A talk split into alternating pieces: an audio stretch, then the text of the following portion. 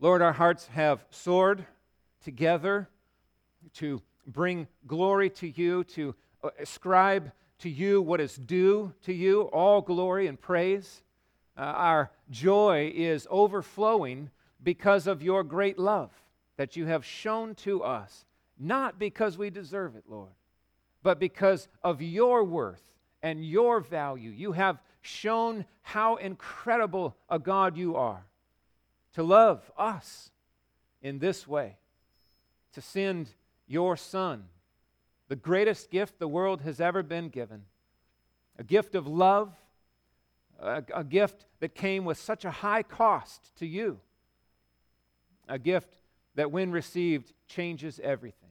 And so, Father, we celebrate Jesus today. We celebrate this arrival, and we look back those 2,000 years ago at that morning, that joy of the arrival of the King of Kings as a little baby.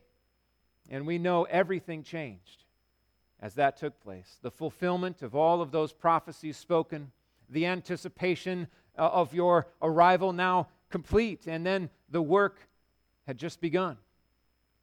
Just 30 years later, the giving of his life, the raising up from the dead, and the victory over sin and Satan and death and hell to all who believe.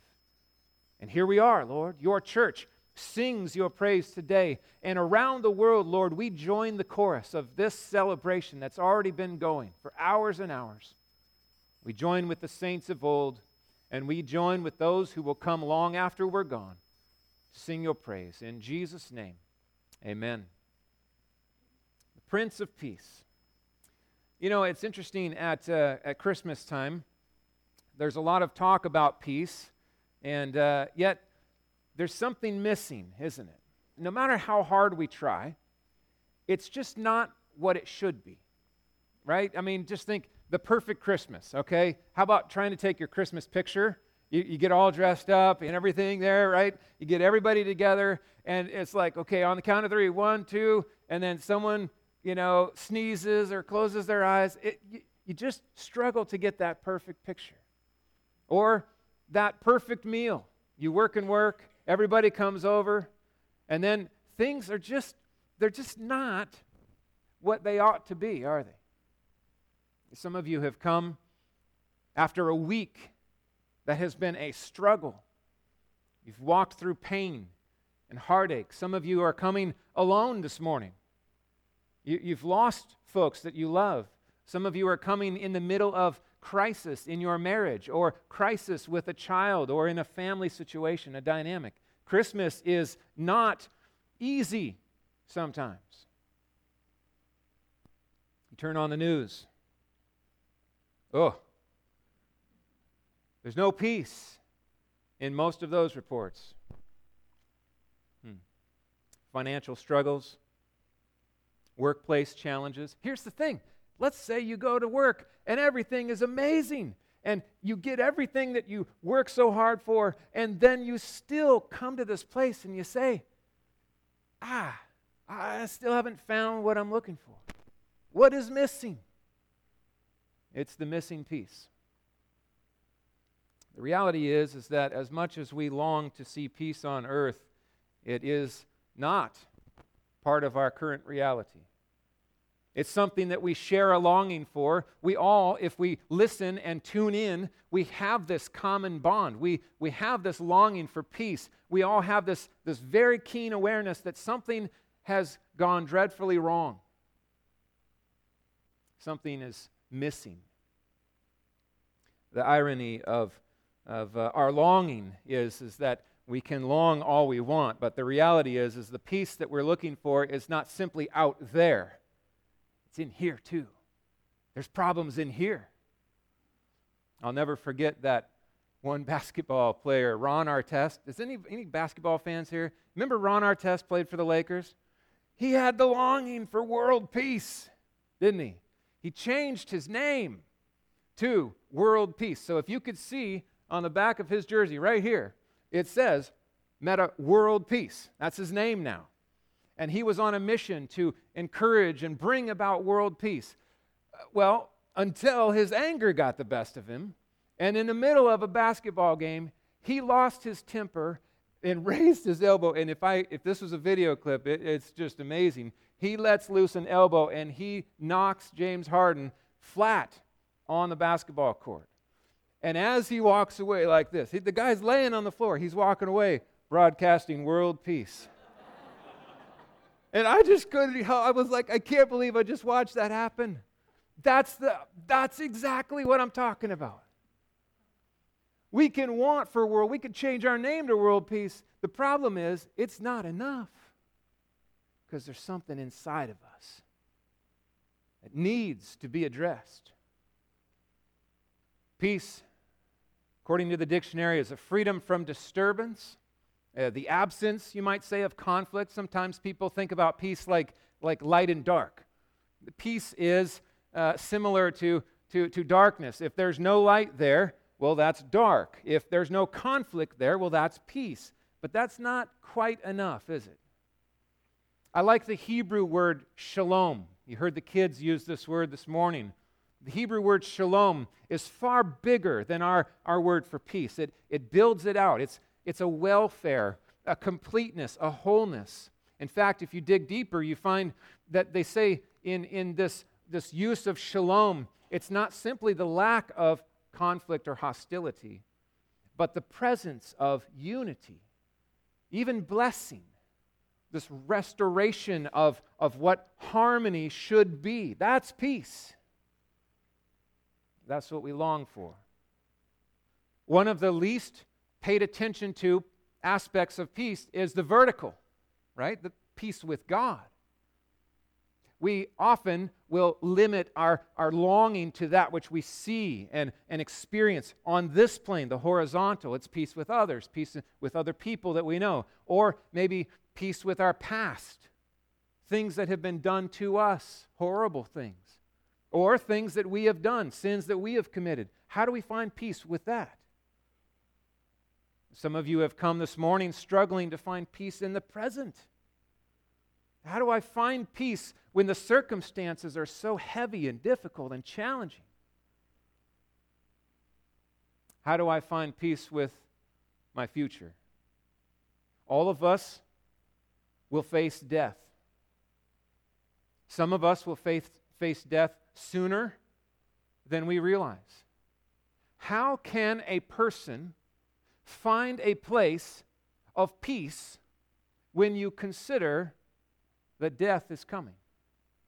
What does it look like? Is it possible? I would suggest that this celebration of the birth of Jesus is the answer to every single aspect of this. He is the Prince of Peace in all of these ways, and only He is. He is the answer to all of this. But the question begs, as we rewind the tape, how did we get here? Why is the news a constant loop of horrific displays of sin and depravity? Why is it that when a child, a cute little baby is born, not baby Jesus, but every other baby, why is it so instinctual that they would be selfish? They would say, mine. They would be mean to other kids, that they would lie or steal. What is it? What is that? And why is it in us from conception to the grave? Why does the world know so little peace? It's an important question to ask, and I think sometimes our great enemy is so successful at wrapping us up in the busyness of holiday season, in the market-driven sales pitch of a Christmas season, that our focus can lose sight of the most important things about Christmas. What's the main thing about Christmas? It's real simple. It's the Prince of Peace. And the question must be asked, do we have that? Do we know that kind of peace? Or are we just trying to ignore the reality? Or are we trying to avoid the question? Well, let's ask it together this morning and journey through some scriptures together. Where did things go so wrong? I want to begin with a different prince. the Prince of Pride, not the Prince of Peace, Lucifer himself. He was created by God. In those 6 days of creation, he was created with all the hosts of angels. But Lucifer was magnificent. He was spectacular. And in his pride, he welled up in pride and saw the glory of God and said, I want that for me. And he launched a rebellion in heaven. And a third of the angels followed him in this rebellion. And they were cast out of heaven and thrown down to the earth. The Prince of Pride and the fall of mankind. In Genesis 1 and 2, we read that God is, in fact, the creator of all things. He made everything that is.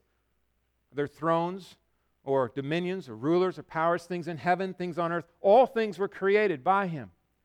And they exist for Him, to His glory. That's Jesus Himself, the second member of the Godhead. He is the one who the Father created through.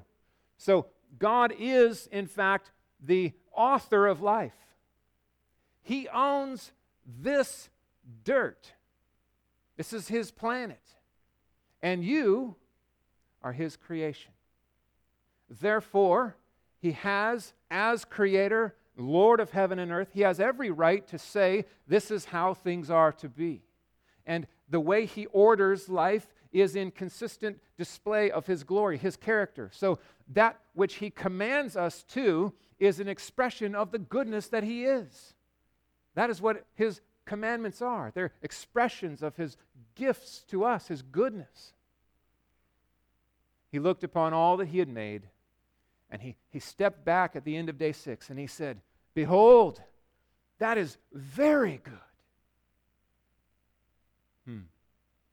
How do we get from there to here? What happened? Well, we read about a declaration of war that took place in Genesis chapter 3. There was a tree that He planted in the middle of the garden, and He said, this is my tree. This is my tree. You are not to eat the fruit of this tree. You can have this garden. It's all yours. All of this is yours, but not this tree. Do not eat of this tree. If you eat of this tree, your eyes will be opened, and you will know good from evil, and you will die. You will surely die. The temptation came. Lucifer, that slippery snake, the Prince of Pride, he came in and he planted seeds of doubt, and Eve went over to the tree, the forbidden tree, and she disobeyed the command of God. She took of that tree and ate. And standing next to her was her husband Adam, and she gave to him, and he did the same. That act was a declaration of war. It was the first shot in the hostility of humanity against their Creator. War was declared. The curse was set down in Genesis 3. Death entered the world. As a result, a righteous punishment for rebellion and sin. The curse, you will die. You came from the dust, and you're going back to the dust because sin must be punished. Spiritual death. That means every child born from that point on is a spiritual stillborn. There's no life. It's just death. There's no spiritual life in children born. The only spiritual life that anyone on this earth knows is that which is given by God at the moment of salvation. So here's the challenge of our day. There are fewer and fewer places willing to discuss the problem. We can talk about love. We can talk about peace. We can talk about grace and mercy. But if we don't establish war, hostility, enmity, sin, separation, and hell, then saved from what is the question? Why is Christmas such a joy? I'll tell you why. Because if that child hadn't been born, we would be hopelessly lost. Sinners like you and me are by default self-worshippers, not God-worshippers. We are glory thieves, not glory givers. We break laws instinctually. It's in us. We are rebels at heart. We are people driven along with hearts that are idol factories. We can worship and bend the knee to anything and everything except for the one who deserves our worship, and that is God Himself. We are self-serving. We love darkness. We hate light because it exposes our evil deeds.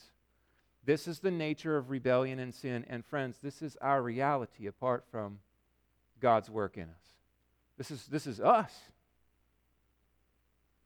Scriptures teach that all have sinned and fall short of the glory of God, and that the wages of sin is death. This is proven true in Genesis 3, but it's proven true in our lives as well. Your family tree is evidence enough, in fact, that this is true. The good news isn't that impressive unless we first force ourselves to consider the bad news, the reality of our situation apart from God. We, because of our sin and our rebellion, we share not only in the original sin, but by choice, personally, as soon as we can sin, we do, don't we? We do.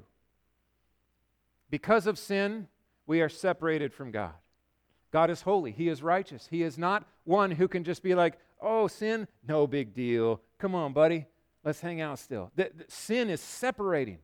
He is holy and righteous. He is also just, which means that the separation of sin has as an effect this curse that falls.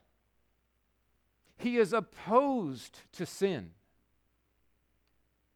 We are thrown into the darkness of our own making, and we walk through a world that is fragmented and broken and shattered and falling apart. It is exactly why the news report is the way it is. It's because of sin. Because of sin.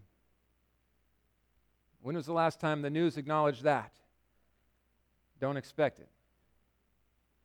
Satan, the prince of pride, has been given dominion on this earth for a season. Now, he is nothing before the almighty sovereign God. But God has allowed him to have rule and reign right now on this earth and to a degree, right? He has the world captive in his grip. And all those who are not saved are slaves of the dark and of sin. Maybe the most significant reality that we have to acknowledge is that death is not the final word either. After death, there is an eternal, wrath-filled punishment that comes from God. It's called hell. Just think about who God is. He is just. It means He's the perfect judge. He is holy.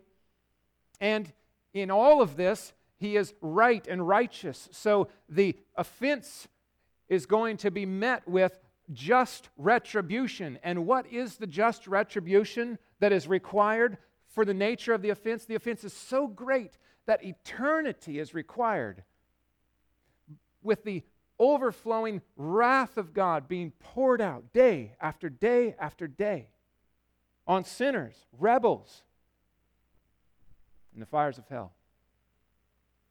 In our day, there is not enough fear of hell.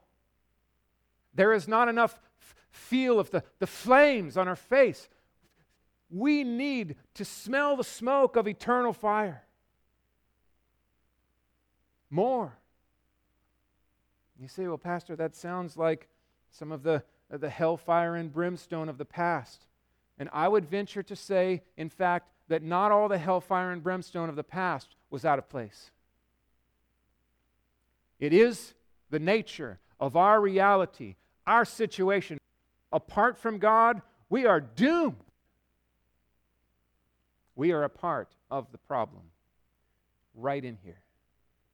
Darkness, alienation, hostility. We are at war with God. Listen to how Paul writes in Ephesians 2. You were dead in the trespasses and sins in which you once walked. How was that walk? What did that walk look like? Well, you followed the course of this world, worldliness. You followed the prince of the power of the air, Satan himself, the spirit that is now at work in the sons of disobedience. That's a title for us in our sin. We once lived in the passions of our flesh, carrying out the desires of the body and the mind, did whatever we wanted to do, right? We were by nature children of wrath like the rest of mankind. Wow. Now, if that's where the revelation of God's word ended, we would be hopeless. Thankfully, verse 4 goes on. We won't cover that yet. But that's past tense. Somehow. What's happened? What's the reality? How is it going to change? I'll sum it up. Left to ourselves, our will, you want to discern your will on your own is hell-bent on rebellion. And you will, if left to yourself, you will run to the fires of hell with all your might. So will I. Apart from God's unbelievable grace and love, meeting us in our depravity, that's exactly what we want, and that's exactly what we will get from Him. Our desire is for darkness, not light. We do not seek righteousness. We are by nature children of wrath. We are, my friends, at war with God. And here's a question that we have to ask. Has God ever lost a war? He doesn't lose. He's God. We have to acknowledge the reality of their situation. We cannot just skip through life and pretend that there's peace when there is no peace. Now, there's a few responses that our world suggests. These are satanic responses. These are responses that fit well for those who don't want light, who want to try to appease the situation. Here's what I'm calling the head in the sand response. It's gaining popularity in our day. Here's what you do. You pretend like nothing's wrong. You just create your own reality. There's no problem. What, peace? Oh, yeah, it's great. Turn off the news, right? Don't ever lay in your bed at night and think deeply. Just try to ignore the problem and hope it goes away. And then work as hard as you can to convince yourself that there is no God, that there is no evil, that there is no such thing as sin or offense against Him, that there is no real consequence or justice from Him. It's a very successful attack. It says in the Bible that the fool says in his heart, there is no God. It's a foolish suggestion to come to. It also says in the Bible in Romans 1 that everybody knows there is a God, and they see evidence of Him everywhere they look, and yet they try to sear their conscience and convince themselves that there is no God. But at the end of the day, even the strongest atheist, even an anti-theist, when he lays in bed at night, he knows there is a God. There is a God. The head in the sand approach is foolish. There's another approach. I'll call this the religious activity response. Back even today, in our day, this is wildly popular. Every world religion that parts from Christ alone as hope is exactly what this is. It is, hey, listen, you're feeling like there's an issue, you're lacking peace, here's what you need to do. You need to work harder. It's on you. Perform, right? Hey, be a good person. Good compared to who? How do I know that you don't? So keep working. Right? Keep coming to church. Keep doing things. It's all about activity. Prove yourself. Show yourself worthy. If you climb up the stairs on your knees and you beat a chain against your back all the way up, maybe then somehow He'll look and say, oh, that poor pitiful sinner. Maybe I won't send him to hell after all. The craziest things have been done with this approach. And the most civil, upstanding, impressive things have been done with this approach. The Pharisees were quite impressed with themselves. Jesus, however, was not. They worked to clean the outside of the glass spotless, while the glass was packed full of mud on the inside. Religious activity, doing things to try to earn your way and justify yourself, make yourself good enough before God, will never work. I'll tell you why. I can tell you authoritatively. Because it says in Galatians 2, by the works of the law, no one will be justified. No one. You can never be good enough. You can't. It's as silly as lining up on the edge of the Grand Canyon. You get everybody lined up there and you say, okay, here's what we're going to do. We're going to get religion and we're all going to muster up our strength and we're going to do everything we can. We're going to get a running start, and as hard as you can, you run, and then you just jump. And you got to cross that gap. That's the separation of your sin.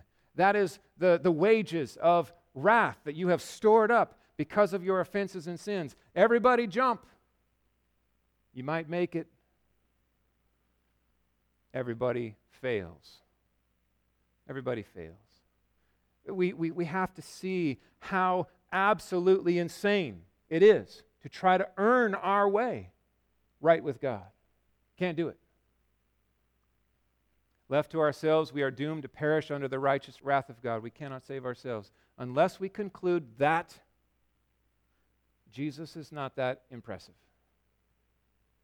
We have to acknowledge our desperate need of saving. We have to see things for the way they really are in our world. We don't have peace, and we are far from it. That's the bad news. Now, we should collectively be feeling pretty heavy at this point. Yeah, I mean, some of you are like, wow, okay, this is a Christmas service. Yeah, feel really inspired. Okay. This is where we must go in our day, how slow we are to deal in reality. So here we are. Lord, we need saving. We're hopeless. We face eternal fire and wrath from you rightly and justly because you are good. We deserve this. You see that? We have to see that. He does not owe us anything but fire and eternal hell. Now, it's in that darkness, it's in that despair, it's in that hopelessness that the promise comes. The promise of peace comes. Listen to what Isaiah wrote 700 years before Jesus' birth. Okay, think of this. The prophet Isaiah wrote these words 700 years before Jesus was born. He is speaking of this arrival. And he says this, the people who walked in darkness, that's us, have seen a great light. Those who dwell in a land of deep darkness. You see what he's trying to point out? It's dark. On them, this light is shined. For unto us a child is born, to us a son is given. The government shall be upon his shoulder. His name shall be called Wonderful Counselor, Mighty God, Everlasting Father, Prince of Peace. Prince of Peace. Can't you just hear the hallelujah chorus in there? Belting that out. I got stuck looping on that. It's dangerous. If you get looping on that over and over, you can't get out of that. It's just Wonderful Counselor, Mighty God, the Everlasting Father. And then I realized that I'd learned the bass line. I don't even know the melody. So, Brian, you're going to have to help me, man. What an awesome piece. Those throughout history have celebrated exactly these titles. This is our Savior, the Prince of Peace. Why is he called the Prince of Peace? Listen to the words show up again in the proclamation of the angels when they send the shepherds to the nativity, just like we saw the kids unfold for us. The angel said to them, "Fear not, I bring you good news of great joy that will be for all people. Unto you is born this day in the city of David a Savior. And we need saving. A Savior who is the Messiah, Christ the Lord. This will be a sign for you. You'll find the baby wrapped in swaddling cloths and lying in a manger. And suddenly there was with the angel a multitude of heavenly hosts praising God and saying, now listen to what they say, glory to God in the highest. And on earth, what? Peace. Peace. Oh, the realization of our longing is found in the delivery of the Christ child. Peace among those with whom he is pleased. And then we read in John 3:16, for God so loved the world. Now, that should blow our minds. If that first part of that verse does not just blow you away, have you forgotten our situation? He loves us, the rebels, those who are hostile, the haters of God, insolent, arrogant, proud, boastful, inventors of evil. He loved us. What did he do? He loved us such that he gave. He gave. That's why we give presents. You realize that? The reason you give presents on Christmas is because of that right there. The Father gave his only Son, that whoever believes in him, it's a very different approach than the religious activity, performance approach. This is just simply believe. Just believe. Should what? Should not perish. Rightly, justly, under wrath, but have eternal life instead. Have peace with God forever. Wow. Jesus said a few years later, after his birth, he said, I am the way, I am the truth, and the life. No one comes to the Father except through me. So if we're suggesting that there's more than one way to find peace with God, let Jesus himself tell you, no, there's only one way. There's only one way. It's right through me. Trust in me. Depend upon me. I am the way, the truth, the life. Now, the Prince of Peace and the price he paid, let's consider this. I just want to have the Scripture bring us just a blast of glory and awe about the work of Christ, because we can't ever separate the cradle and the cross. It's the manger that points us to the cross and the empty tomb. Okay, listen to this. In Christ Jesus, you, that's all of us, who were once far off, have been brought near. How? How is that? What's the nature of God bringing us near? It's by the blood of Christ. For Jesus himself is our peace. He is our peace.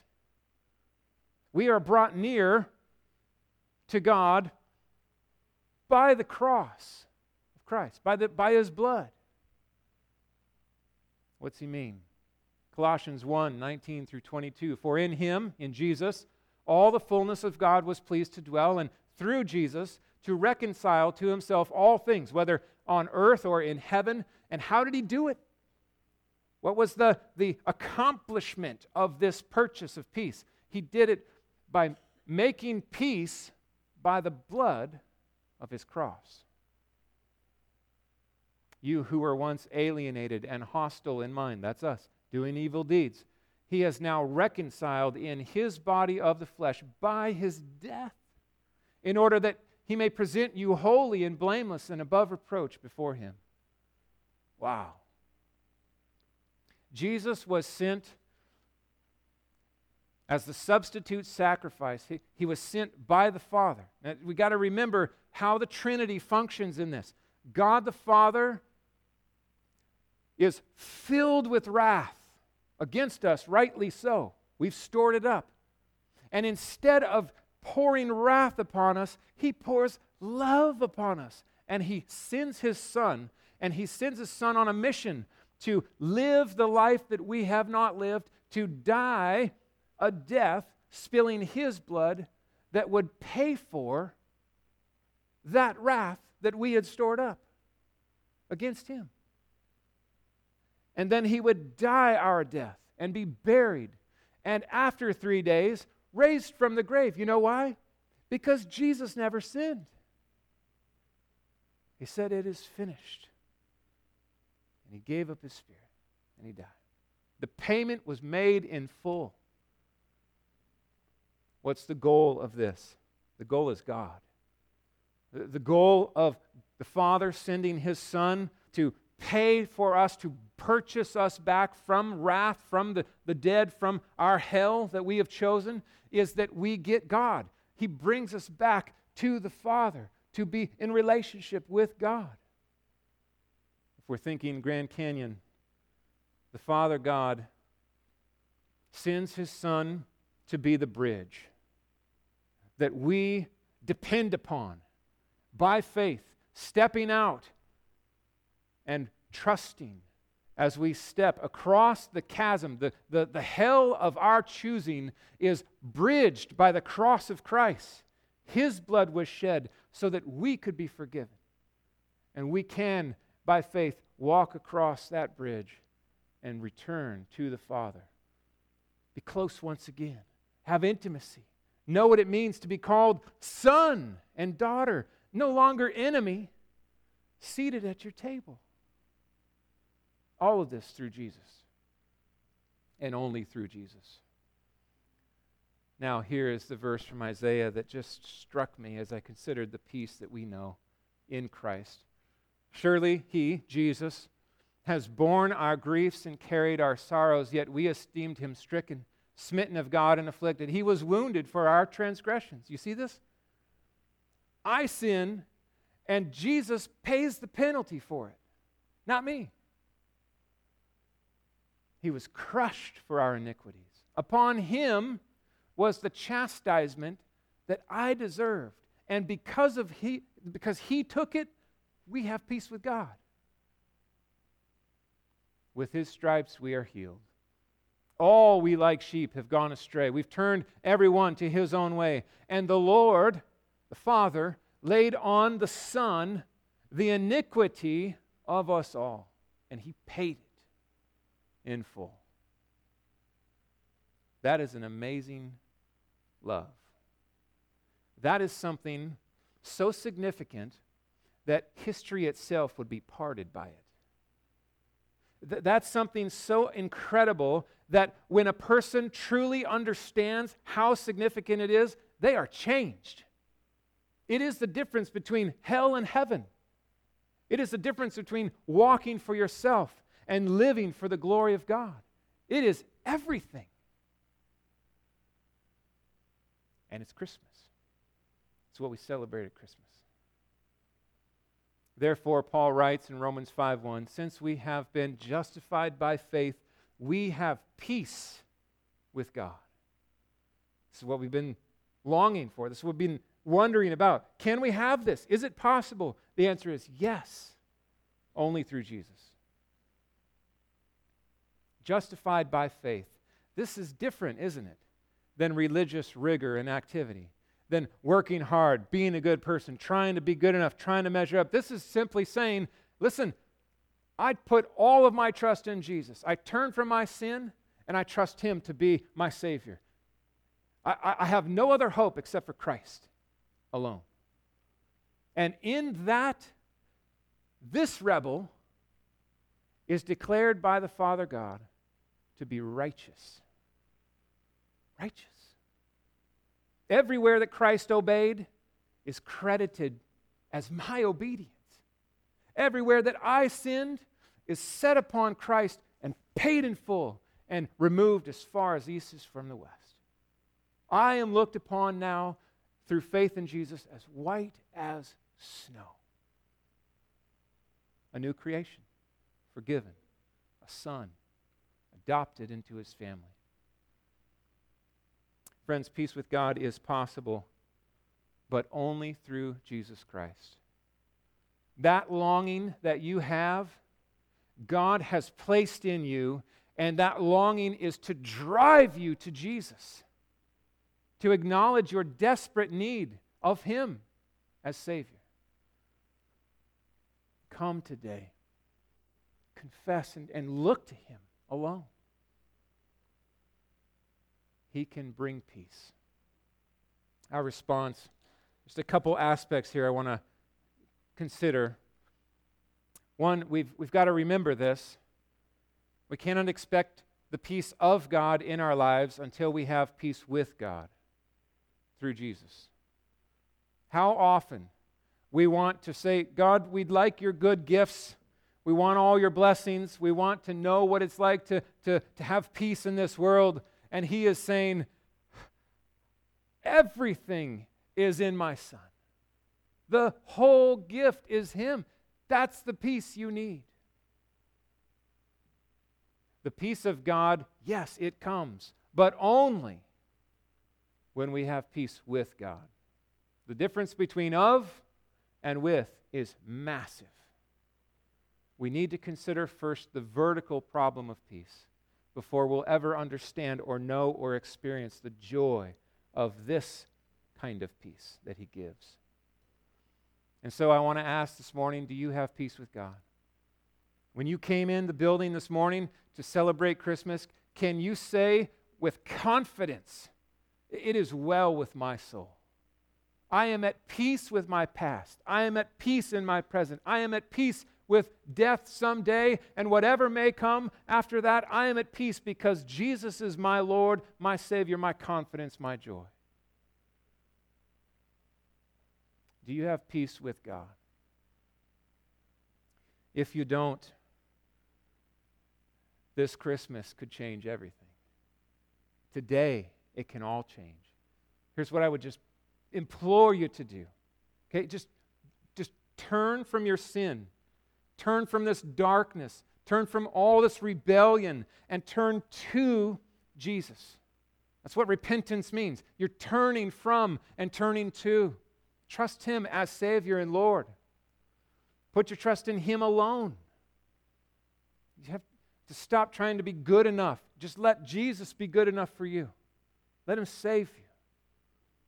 Ask Jesus to come and lead your life, to be your King, to rule your life as Lord. Make Him your greatest treasure and your closest friend. He waits. He waits. And the invitation is there. Come. Come today. Come and live. Come and be forgiven. Come know joy and life forever. Come be free. Come know peace. For those who would say, you know what, I do know Jesus as Savior and Lord. I'm confident that He is my peace. I do have peace with God. And yet, oh, it's hard, I'm struggling, I'm in a situation where I don't know what to do with my life, I'm uncertain about choices that I need to make, or I'm in a situation where I've messed up horribly and I just need God's peace. What do I do? Oh, how many of us are regularly here, right? Dealing with anxiety and worry and fear. Listen to this promise, this push of Scripture in Philippians 4. Believer, do not be anxious about anything. Wow. Okay, that's kind of expansive. Okay, at Christmas time, everyone's coming over. Includes all of that, everything.